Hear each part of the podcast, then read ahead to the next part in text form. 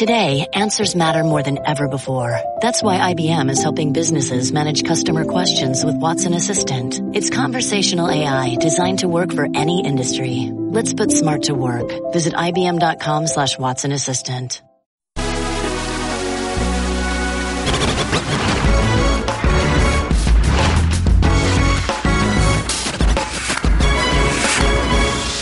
We are less than three hours from the third college football playoff rankings, and there's sure to be plenty of turnover.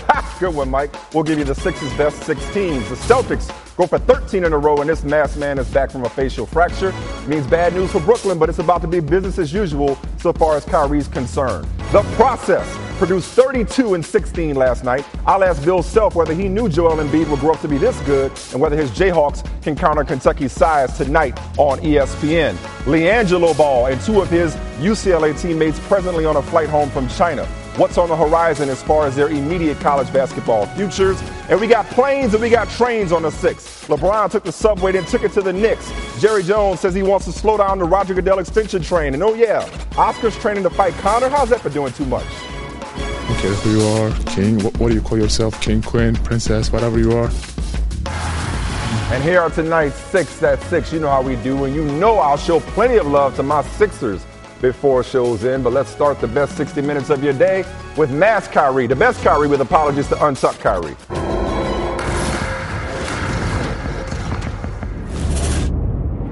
Before the game today, he said he looks the best because he looks like the Dark Knight. Irving gets it deep in the corner. Fires up a three and puts it in. This kid is a lethal shooter. The masked man putting on a show. Irving down the lane. Get that masked man. He is enjoying the bright lights of Madison Square Garden. His first 40-point game of his career. I think it's an easy bet to make that won't be the last. This kid is incredible. Now, that was the first of three 40 plus point games for Mass Kyrie, who suffered a fracture below his right eye when he was inadvertently elbowed by teammate Aaron Baynes in Boston's win over Charlotte Friday night. Missed Sunday's win over Toronto, but is back against Brooklyn tonight. So, one night after LeBron put on the show on Broadway, Kyrie gets to play Phantom of the Opera, if you will, at Barclays Center. Just the opening act, though, says he expects to be masked for a couple of weeks. Here's Kyrie mask off. I hate wearing it, but uh, somehow it's caused a craze uh, on Instagram and uh, as well as social media. Just the masked, masked man. I, uh, you know, but I understand that it's just for my safety. So, um, you know, throw on a mask or for a few weeks and go about my business. My old friend Chris Forsberg covers the Celtics for ESPN.com, and he is in Brooklyn. Celtics going for 13 in a row, powered by the best defensive efficiency and opponent field goal percentage since October 20th, as you know, Chris. From an insider's perspective, what's the story of this 12 game run? Michael, to me, the story has been Brad Stevens. You think about it, when Kyrie goes out on Friday night against Charlotte, they don't have Kyrie, they don't have Al Horford, they don't have Gordon Hayward. That's $77 million worth of talent on the sideline. I'm looking at Boston's bench. They've got six rookies, a guy who was overseas in Europe, and they're down 18 points, and yet Brad Stevens finds a way to push all the right buttons and get the team to come back and win that game.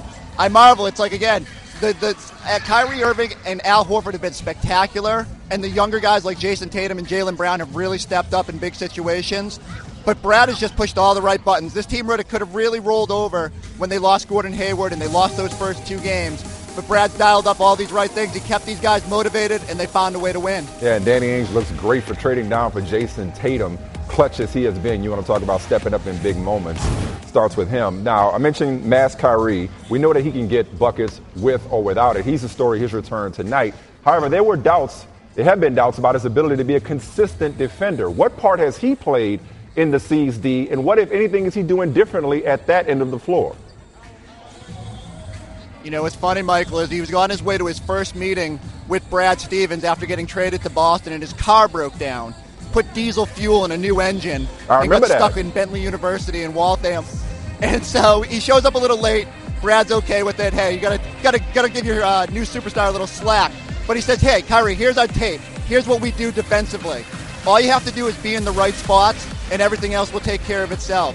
And when you got Al Horford behind you protecting that back line, things get a little bit easier.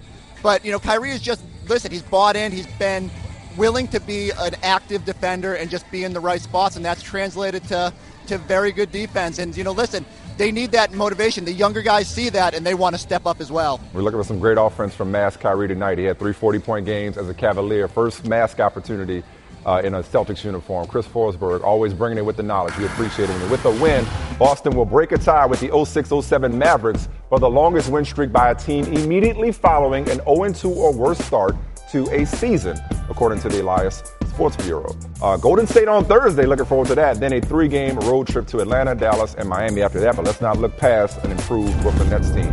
Jerry Jones, can't stop, won't stop. Uh-uh. Oh, y'all thought this was a game. The Cowboys owner and GM said he will not back off the threat of suing the NFL and several other owners if the compensation committee comes to an agreement with Commissioner Roger Goodell on an extension. Jones also said he has not received any cease and desist notices from the competition committee, contrary to yesterday's New York Times report. Here's more of what Jones said today.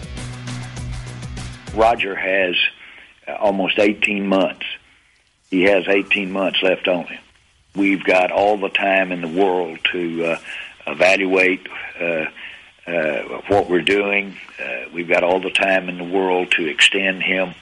Uh, we just need to slow this train down and uh, discuss the issues at hand in the NFL. NFL insider Jim Trotter is here now. So, Jim, it's easy to just dismiss Jerry Jones as being a troublemaker and trying to flex his, his, his power, his muscle.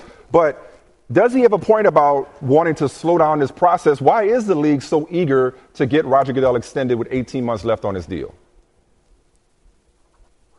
You know, it's interesting, Michael. I asked that exact question to Joe Lockhart, the league's chief communications executive, and he said that the owners, when they went forward with trying to extend Rogers' contract, had one thing in mind and that's that they had several milestones on the horizon that they knew they needed to address. Number one, they knew that the collective bargaining agreement was going to expire or was due to expire after the 2020 season.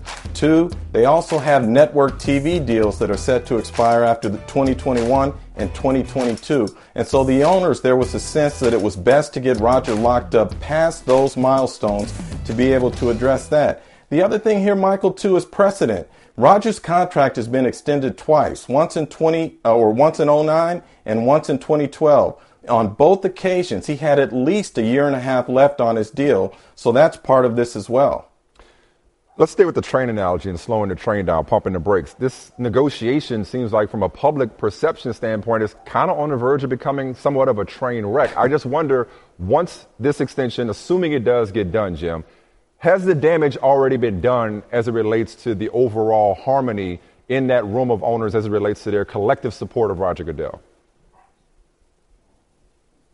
But you know, Michael, we've seen this. Uh, this has been on in the works for a while now. You go back to the LA situation where folks felt the commissioner should have been stronger in terms of handling that situation. Jerry Jones was the one who basically struck that deal for Stan Kroenke to go from St. Louis to LA. There have been a number of issues here with Roger that some owners have concern about, whether it was domestic violence, whether it's personal conduct among players and how he handles that, whether it's the LA situation. I can tell you this, even prior to Jerry Jones coming out publicly mm-hmm. and trying to slow the train down here, there were owners who said to me back in March, be on the lookout. Roger may have to earn his money now, meaning that okay. some of his money would ha- be put in incentives instead of guaranteed. So this is not something new. As much as folks want to say Jerry is upset about the Ezekiel deal, which he is, other owners had been talking about this privately as far back as March. Roger getting a little bit of a taste of how the other half lives, almost like a player negotiation here. Well, the good news is you still haven't heard, from Roger's perspective, you still haven't heard uh, definitive names as it relates to possible replacements. So you're right. Maybe it's just par for the course for a very complicated negotiation. Jim Trout, appreciate the insight, man. Uh, topic number three, take three, third college playoff rankings released tonight on ESPN. Alabama, the likely top team given Georgia's loss. But who's number two? We could see a record rise up the rankings if it's Miami, last week's number seven. Last week's number five, Oklahoma, beat six-ranked TCU, so they've got a solid case as well. Coming off an impressive win over Iowa, do the Badgers crack the top four as one of three remaining unbeaten Power Five teams? Ohio State went from getting curb stomped by Iowa to beating the brakes off of Michigan State. They can clinch the Big Ten East this weekend and will probably face Wisconsin in the Big Ten title game. Where do the Buckeyes land and do they actually still have a shot at the playoff? But perhaps the weekend's biggest winner, Auburn. How much respect does knocking off last week's top team get the Tigers tonight? Keep in mind, no two-loss team has been ranked in the top six this early, but Auburn looks like it's going to change that. Here's the moment you've all been waiting for. My top six. Don't at me. Alabama, Clemson. I continue to say worst loss with all due respect to Syracuse, but best excuse losing Kelly Bryant. That Auburn win looks so much better this week than it did before. I got Miami at three, Oklahoma at four, just on the outside looking in, Wisconsin and Auburn. You are now looking at Booger McFarland, who joins me now from Chicago. Booger, what's your top six? For me, I'm going to start with Alabama number one. I got Miami number two after that big win against Notre Dame. I'm going to bump Oklahoma up to number three after beating TCU. Number four for me are the Clemson Tigers. I think the Kelly Bryant injury is helping them out because the committee is not holding that loss against them. And then, really quick, Michael, five and six for me. Wisconsin at five, Auburn at number six. I think the Auburn Tigers have everything left in front of them after beating Georgia. Now you get Alabama in the Iron Bowl, and then another opportunity against Georgia again. They have a chance to beat three top 10 teams in a matter of four weeks. That's unheard of. So you're saying a two loss Auburn team, you can certainly see getting in given their remaining schedule and given the way they're rolling right now. So if a two loss Auburn team, that means, as you mentioned, they will have beaten Alabama in the Iron Bowl two weeks from now. That point spread has already done this, is shrunk. So if Auburn is in, does that definitively mean that Alabama is out? Uh, in other words, can we go ahead and get rid of the idea of two SEC teams in the top four when it's all said and done? Well, I don't think you get rid of it, but, but I do think the conversation would then come down to an 11 and 1 Alabama team. And let's just go look in the ACC. Let's say Miami finishes out the season, regular season, undefeated, and Miami loses to Clemson in the ACC title game. Then you have Clemson in the playoff, and now you have a 12 and 1 Miami team. And if those two scenarios happen, who you putting in? Are you putting an 11 and 1 Alabama team in with all the pedigree and everything that they have, or are you putting a 12 and 1 Miami team that has a huge win against Virginia Tech, an even better win against Notre Dame? I'm not saying that Alabama is done, but I think in that scenario, the committee might lean toward Miami because of that big win against Notre Dame. Booger, uh, settle something for me and, and my staff because we've been arguing about this all day. My, I had smoke coming out of my ears.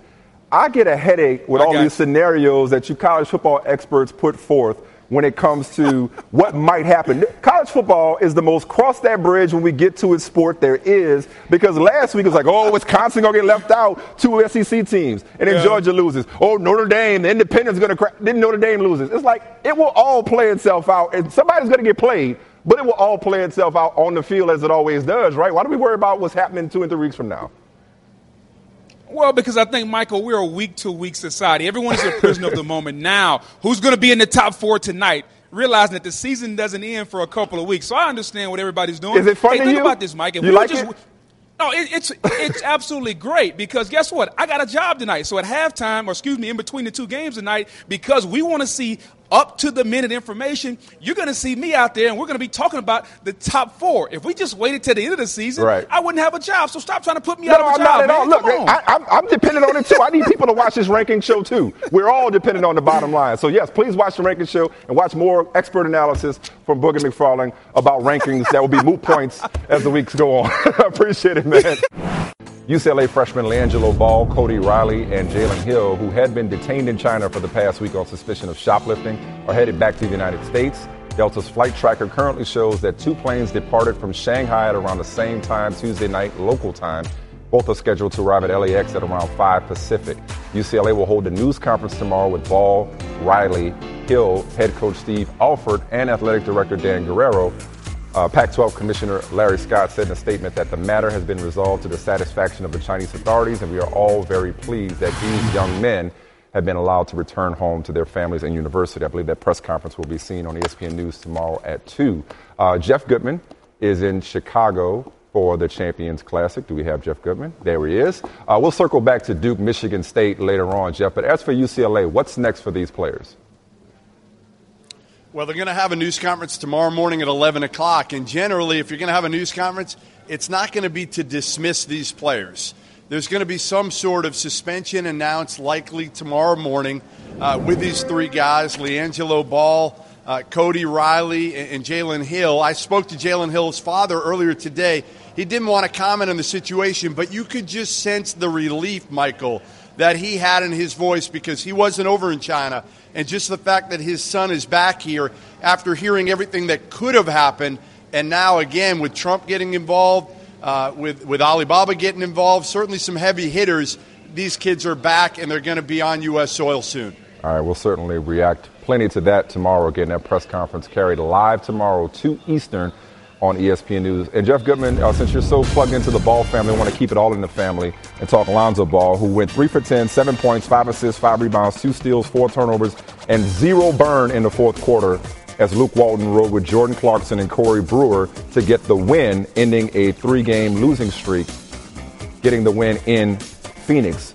Lonzo said, We got to win, so I got no complaints. He's obviously got a lot of pressure, a lot of expectations, a lot of comparisons, unfair and invalid comparisons to the Magic Johnsons and Jason Kidds of the world. So maybe this is just old school kids sitting and learning while the vets take home the win. Jeff, how big of a deal is this that Lonzo sat for the fourth quarter last night? A game after being the youngest player ever to record a triple double. You know, not a big deal. I mean, he's going to be out there. He's still the cornerstone, the franchise player for the LA Lakers going forward. But I think Luke Walton certainly sends a message. Uh, and it's twofold. I mean, listen, he wants to see Lonzo Ball be more aggressive, get into the paint, make things happen. But when talking to people around the league, part of the problem here, Michael, is the cast that Lonzo Ball has around him. He's obviously a facilitator, doesn't have a ton of guys yet that can consistently make shots. Sure, Brandon Ingram can do it at times. Uh, sure, we've seen Kyle Kuzma do it early in his NBA career, but what Lonzo Ball needs, he needs guys that can make shots around him in order for him, him to be consistently effective. Especially when he's not making his. Hey, Jeff Goodman, we'll talk to you later on about tonight's Duke Michigan State game. Meanwhile, it's been 19 days since the Yankees parted ways with Joe Girardi, and the Bombers are showing Aaron Judge like patience in finding a replacement. Helps that there are no other managerial openings. The Yankees have already interviewed Eric Wedge and Rob Thompson. Uh, Hensley Meulens reportedly has an interview on Friday with ESPN's own Aaron Boone soon to follow. And then there's the possibility of the newly retired Carlos Beltran. Buster Olney, Buster, what it is right now. How long is this search going to last? Well, Mike, I think you laid it out perfectly. The fact that the Yankees aren't competing against any team, I, I think, has given them the, the feeling that, look, we don't have to rush through this. I do think probably sometime before the winter meetings, they'll have their manager in place. Carlos Beltran is someone they have great respect for. You wonder if the timing is going to be right with him just having retired. He might want to take some time off. Hensley Meulens and Aaron Boone are two serious candidates. Meulens, uh, who's the bench coach of the Giants right now, very respected, knows a lot of languages, really connects with players. And Aaron Boone, to me, is a clone of Terry Francona from a baseball family, connects with people, has a great sense of humor, and is very open minded to analytics. All right. Uh, meanwhile, at the winter meetings, the GM meetings in Orlando, the buzz is Giancarlo Stanton of the Miami Marlins, at least for now. Of course, coming off that 59 homer season, most of any player since 2001, tied for the ninth most in Major League history, but has that gargantuan contract. I always love that word gargantuan. So so rare you get to use it in a sentence. Um, what are you hearing about the Marlins' asking price? Is it matching in its gargantuan esque?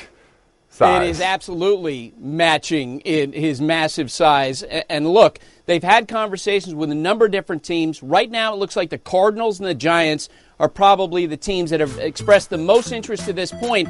But trading Stanton is such a complicated issue because of the contract size $295 million over 10 years.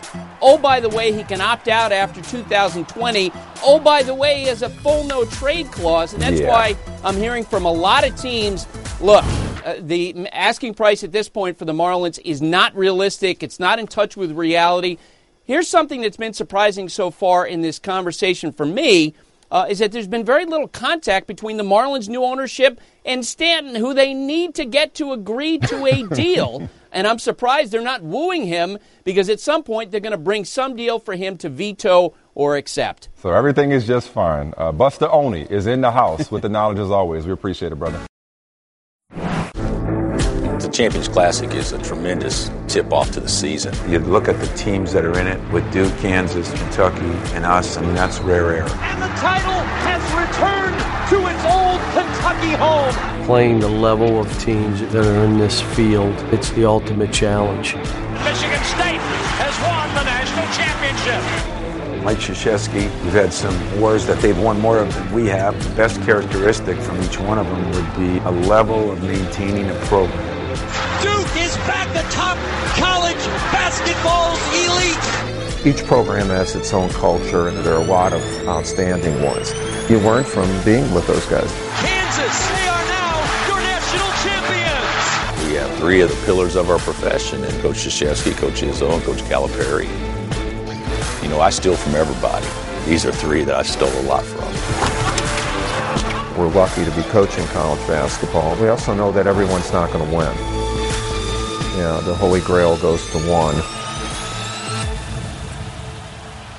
All right, basketball insider Jeff Goodman rejoins me. The man covers the NBA, college basketball, international diplomacy, whatever you need. Uh, speaking of tonight's doubleheader, let's start with uh, Duke, Michigan State. What's the buzz within the NBA scouting community heading into that game, given all the prospects that'll be on the floor tonight? Yeah, I mean, Michael, you got so many. It starts with Marvin Bagley from Duke. He could be the number one overall pick. Wendell Carter on the front line with him, a top 10 pick. You got a couple more guys. Marques Bolden, also 6'11 first round pick. Trevon Duval, point guard. And then on the other side for Michigan State, Miles Bridges comes back to school as a sophomore, and he could have been a lottery pick last year.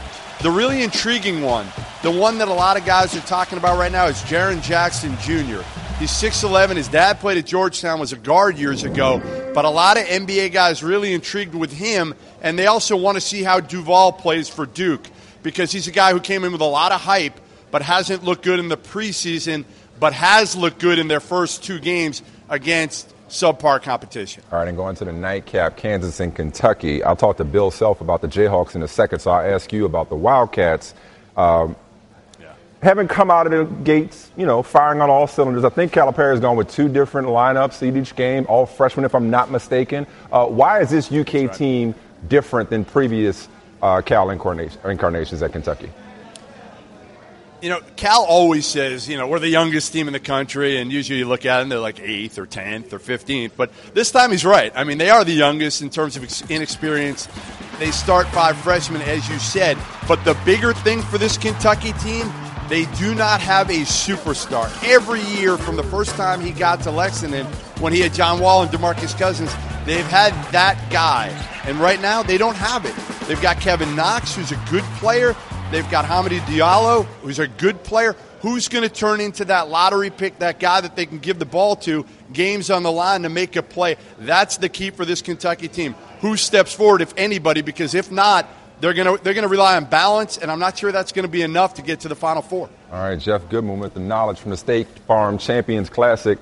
It's early, but this might be the best night of college basketball, at least in the regular season. So Better settle be. in and enjoy it.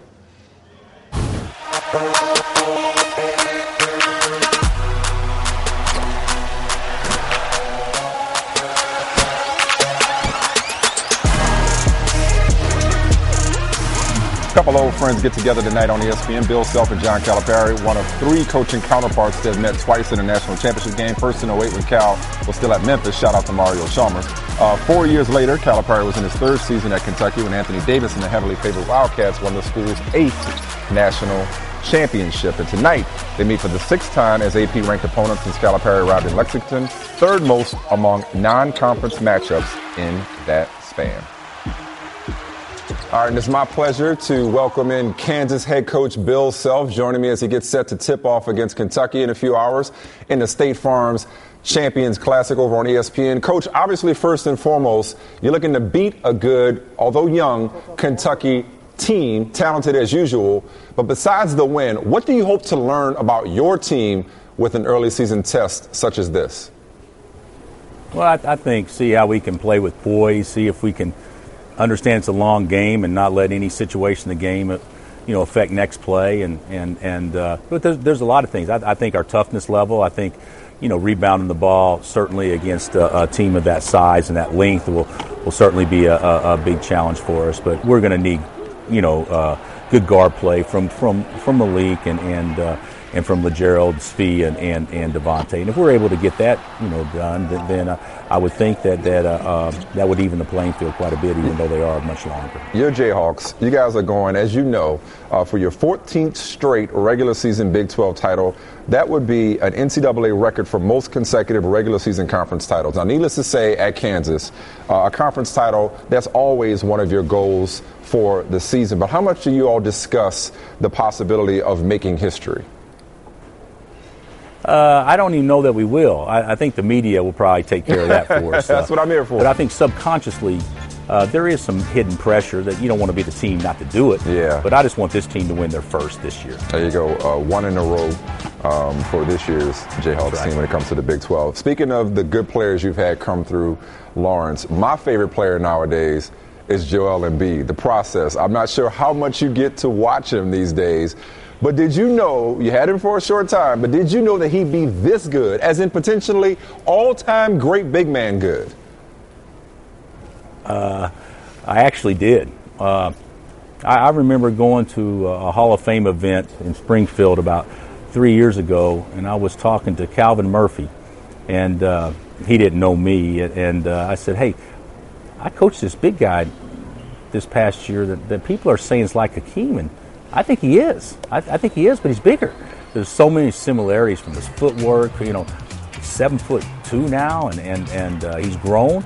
You know, he just got to stay healthy and be able to, you know, you know, play 75 games a year. And if he's able to do that, I, I do think that in time he'll go down as one of the best big men ever to play. He's also got one heck of a sense of humor. Did you know that he grew up to be yeah, a part-time yeah, comedian off the court and on the court sometimes? We thought he was, you know, with us, he, he only understood English if, if it benefited him.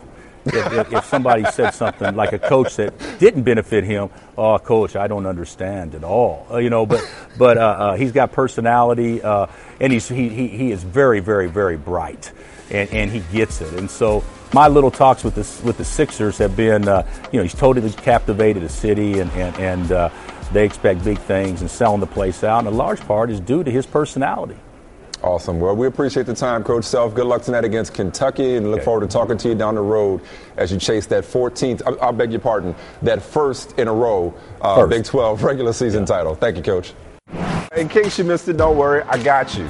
Here's who I've got in the top six: Bama, Clemson, I test, worst loss, best excuse. Uh, Miami, Oklahoma, with Wisconsin, and Auburn just on the outside uh, looking in. Again, don't at me or do. Either way, either way. Uh, now I got Joey Galloway. Joey, what's your top six? Uh, I'm going to start with Alabama, even okay. though they looked a little sluggish on defense against Mississippi State.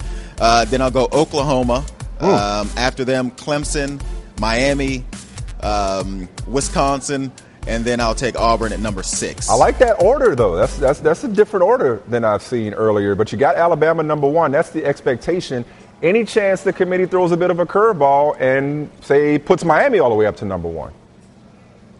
I wouldn't be surprised. Um, I would be surprised. I guess Oklahoma is a team that has knocked off Ohio State on the road. Uh, they beat Oklahoma State. Uh, and then they just beat number six TCU. So resume. I think if anybody has an argument in this whole thing, it would be Oklahoma. I would never get on the committee because honestly, because Miami and, and Clemson will eventually play each other, and the winner will get in. To me, it doesn't matter where those two teams are ranked in the top four right now. All right, so you got Wisconsin at number five. I talked about this with Booger McFarland earlier. Yes. Like last week's storyline was Barry Alvarez saying an undefeated Power Five conference champion never, could, should never be left out of the playoff. And it was like, well, will there yeah. be two SEC teams? Will independent Notre Dame get in? And Georgia and Notre Dame both lost. It seems to take care of itself. So I wonder, are people too worried about what would happen with an undefeated Wisconsin team if it wins out being left out? Are people too worried about that right now? Of course we are because that's what we do. Uh, but uh, at this stage, and I wouldn't have said this last week, but now if Wisconsin wins out, they will get in. I just mentioned that uh, either either Clemson or Miami is going to lose again, another game, so one of those teams has to come out. And Wisconsin now with, is sitting in a position to knock off Michigan this week, who will be ranked, and then they'll have a shot at Ohio State in the Big Ten championship game. They'll get in if they win out. So with that said, give me a two-loss team or teams that has a good chance of ending up in the playoffs. I, I imagine you're gonna. Who, who, who, might have two losses? I'm, I'm not. I, am not to say Ohio State for you because I don't want to state the obvious. But give me a two-loss team that can get to the playoffs. Well, obviously is Auburn. Uh, honestly, and even though Auburn has two losses, one of them bad uh, to to LSU, one of them good to Clemson on the road. But if Auburn's playing somebody this weekend, I don't know if there's a team in the country that I am picking to beat Auburn because of what they look like against Georgia. So if Auburn goes on to beat Alabama and then faces Georgia again in the SEC championship game, they can absolutely get into this thing and might be the favorite. They look that good against Georgia this past weekend. What about uh, Ohio State or USC? Any chance of them getting in the playoffs? You, you seem it, it seems you, impossible to keep Ohio State out of the playoffs what? for some reason. They could get in, and USC could also get in. I think the loss of Notre Dame has opened this thing up. Uh, the way Notre Dame lost, uh, the way Georgia lost, they're yep. looking so bad. It'll be interesting to see tonight how far those two teams drop and, and that'll like sort of answer this question. But because Ohio State is sitting there and they'll be top 10 tonight, and USC, uh, they were 12, they'll be top 10 tonight. So those teams are absolutely in this thing simply because uh, surprises have happened, mm-hmm. and there's a lot of football left to be played. The fun is in the fodder. Joey Galloway, we appreciate it.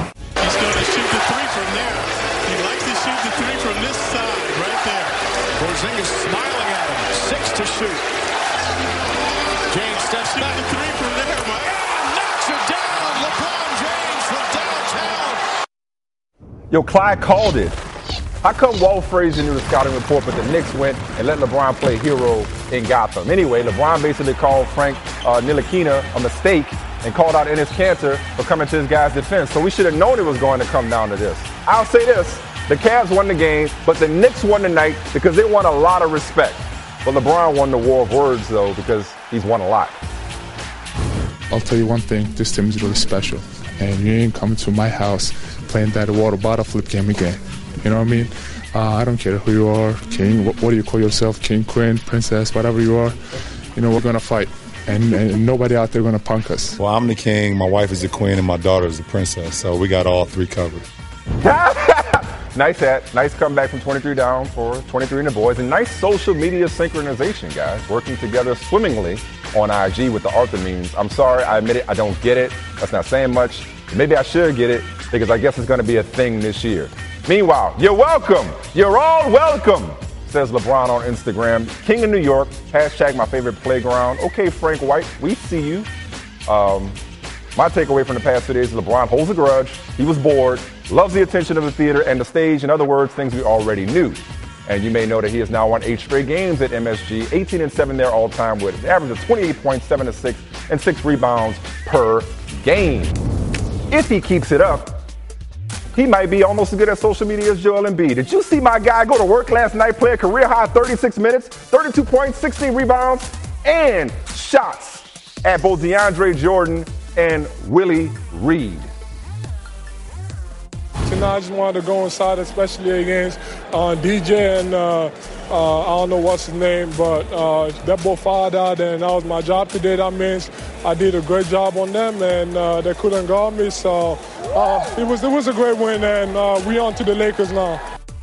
Gift that keeps on giving. Speaking of gifted, Ben Simmons Slight work 22, 12 boards, seven dunks, most of any player this season. Sixers Lakers tomorrow on ESPN. The homie SVP got an interview with Simmons tonight on SportsCenter. I can't lie, I'm a little jealous. And they don't even have Fultz yet. He's still out here shooting left-handed. You know what they do have though?